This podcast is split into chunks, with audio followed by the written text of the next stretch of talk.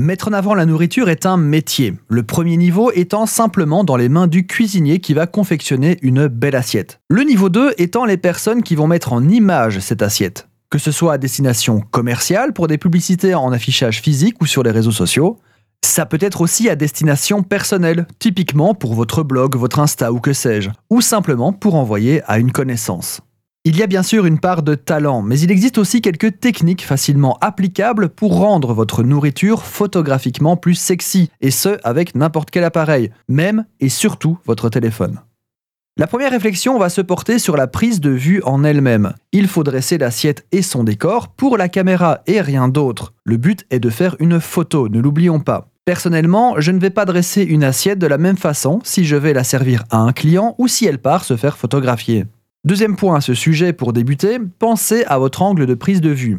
On peut remarquer deux grandes catégories. Les prises de vue zénitales, donc vue du dessus, et celles en point de vue, où l'angle du point de vue est calqué sur ce que verrait un client assis à table devant son assiette. Choisissez votre angle de prise de vue avant de dresser pour être le plus optimal.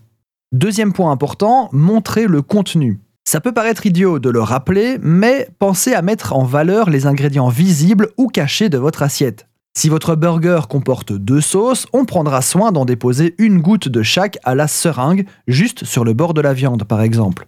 Pensez au décor. Si vous photographiez un mug de café, vous pouvez lui donner une histoire. Si vous le mettez en scène dans un décor de toile de jute avec des grains de café un peu partout, vous donnez un aspect tradition, un aspect produit pur. Si par contre vous montrez votre mug dans votre main manucurée avec les sacs de votre dernière séance shopping en arrière-plan, vous allez bien évidemment donner une autre image à ce même café. D'ailleurs, dans ce cas, n'est-ce pas plutôt vous que vous essayez de mettre en valeur?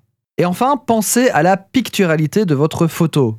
N'en faites pas trop. Jouez sur des contrastes intéressants, qu'ils soient de couleur, de lumière ou de texture. Entraînez-vous, pratiquez, et surtout que ces photos ne vous gâchent pas non plus le plaisir de l'instant ou de l'instantané.